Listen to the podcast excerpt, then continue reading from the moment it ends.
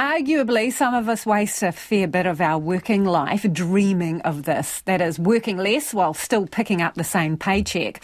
While results of a new study suggest a four day working week rather than the traditional five is a win for businesses and their employees. More than 30 companies around the world took part in a six month trial where staff got an extra day off work without a cut in pay. Revenues went up while resignations and absenteeism went down.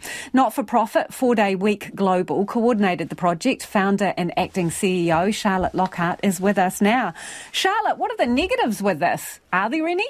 Well, not really. It depends on your attitude towards. Um, attitude towards work um, from our perspective. So, just a little correction the, the 30 companies were in the US and Ireland.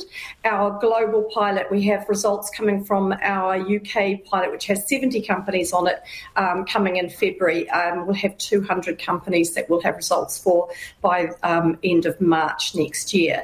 But no, look, the negative uh, with this is if you want to work all the hours that God sends, then this is not the conversation for you. But I think as New Zealanders, particularly, we have to ask ourselves what is the society we want? Do we want one that works all the time, or do we want one where people have time to be with their families and their partners and engage in community activities and sport? So revenue went up, right, compared to the same um, six month period the year prior to the trial. Yes. In a sort of critical analysis, how do you know that that increased revenue is due to the change to four days?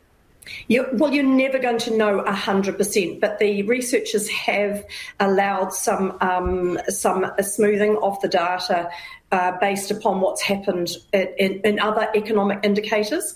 Um, and so we have another piece of research that we're going to put alongside all of this uh, next year, which uh, looks into that in a little bit more granular way. The tricky thing with the pilot program is that people's uh, uh people's assessment of what productivity is in their individual businesses um, actually ends up being um, individual to that business and not necessarily any any um, market because global markets are quite varied.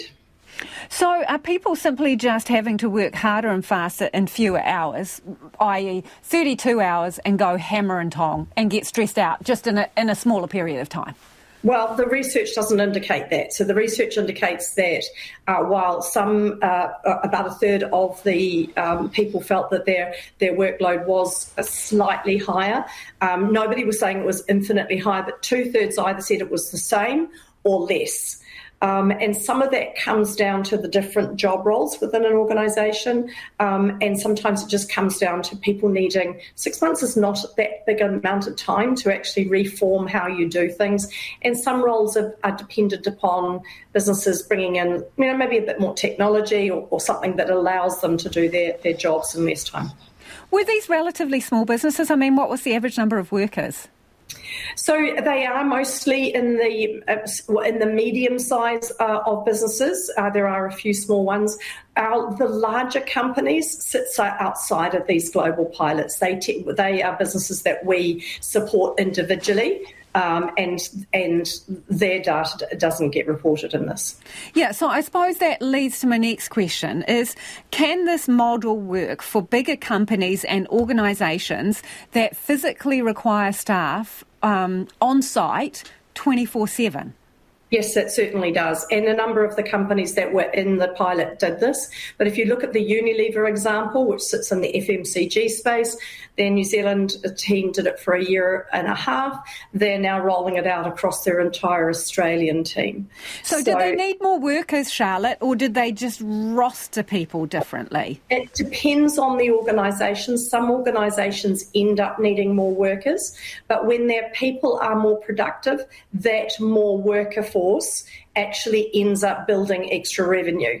So it doesn't end up costing. The classic example of how that works is, is in, um, in care facilities, where if you uh, you have people on low wage. Um, and so, therefore, potentially you do need more, but then you're not paying agency staff because they don't have the absenteeism.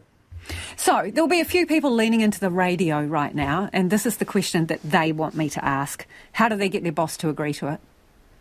well, they call us and we'll help them with that. We actually have a How to Convince Your Boss program, uh, so we can certainly I'll do that. I'll send you the PO box. Okay. Yeah, absolutely. so you do have a how-to guide, and you will help people talk, talk to their bosses, employers about absolutely. this. But the number one thing is don't forget your boss is, is, required by the shareholders of the business to report better revenue. So, what you've got to do is walk alongside that person and help them uh, design a pilot that's going to increase revenue, increase productivity, and still allow you to do that. It's a partnership between people and their bosses. Give us a call. Lovely to talk to you. That's Charlotte Lockhart there um, from Four Day Week Global about that trial, working four days a week for the same amount of pay. Your thoughts? Text us 2101 or you can email checkpoint